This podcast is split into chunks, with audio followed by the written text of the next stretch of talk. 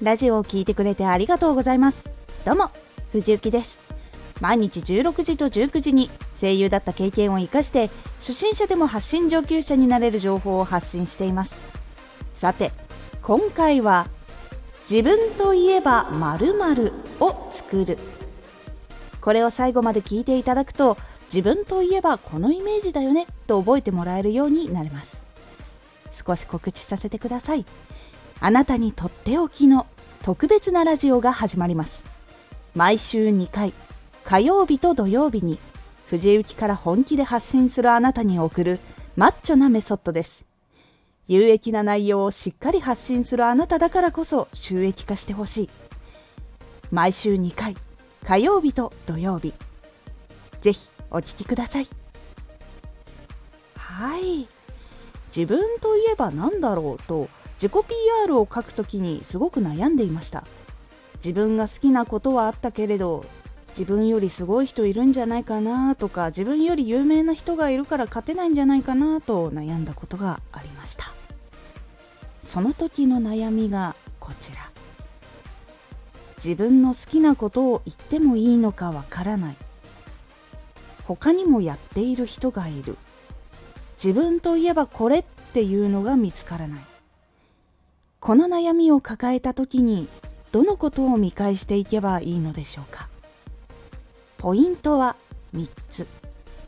1自分の好きなことを思い浮かべる。2自分のよく使っているものしていることを思い浮かべる。3時間をかけてイメージを伝える。1自分の好きなことを思い浮かべる。まずは自分の好きなことを思い浮かべてみましょう。漫画アニメ声優キャラクタースキー読書絵を描くこと話すことなどなど。自分の好きなことが他の人に伝わると結構嬉しくありませんか？それを一緒に楽しめたりしたらさらに嬉しくありませんか？なので自分の好きなことを思い浮かべてそれをイメージに設定することも OK です。結構ピンポイントにこれっていうのを思い浮かべるのも OK です。2自分のよく使っているものしていることを思い浮かべる。先ほど好きなことを思いついた後は他の人と被っているかもしれないと感じると思います。もしくは好きなことは言いにくいという人もいるかもしれません。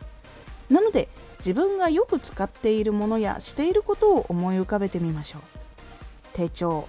ペン財布服カバン。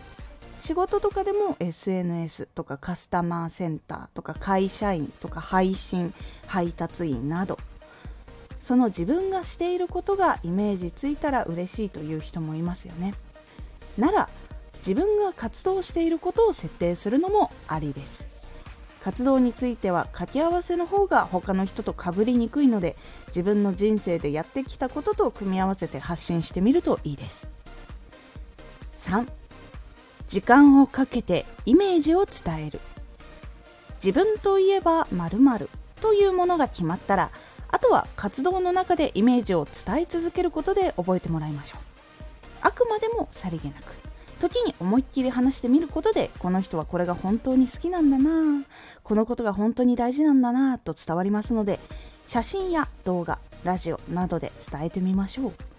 写真や動画はいつでも映り込んでいるとかラジオでは話の中にポロッと出てくるなどいろんな方法を考えてみるのをおすすめします。いかがだったでしょうか？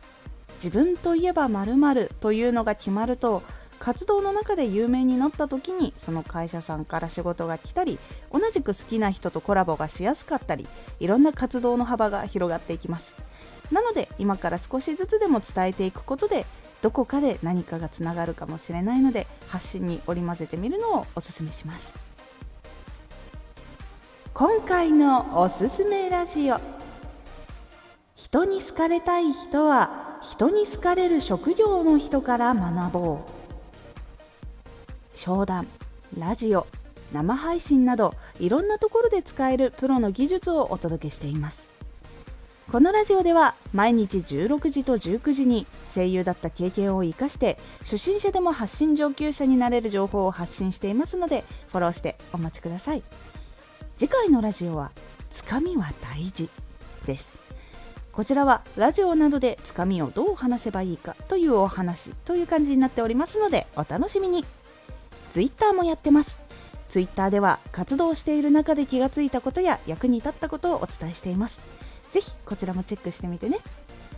私の好きなことをスタンド FM では多分あまり話したことがないと思うんですが休憩時間とかにコーヒー豆を引くのがめちゃくちゃ好きなのと漫画ではテニスの王子様が私のバイブルなのと隅っこ暮らしのトカゲが好きで一番くじで揃えようとこっそりしているということですね。まだ行ったことのない隅っこショップなるものに行ってみたいと思っています。いや本当に初めて話したかもしれない皆さんの好きなものも教えてくれたら嬉しいです。今回の感想もお待ちしています。では。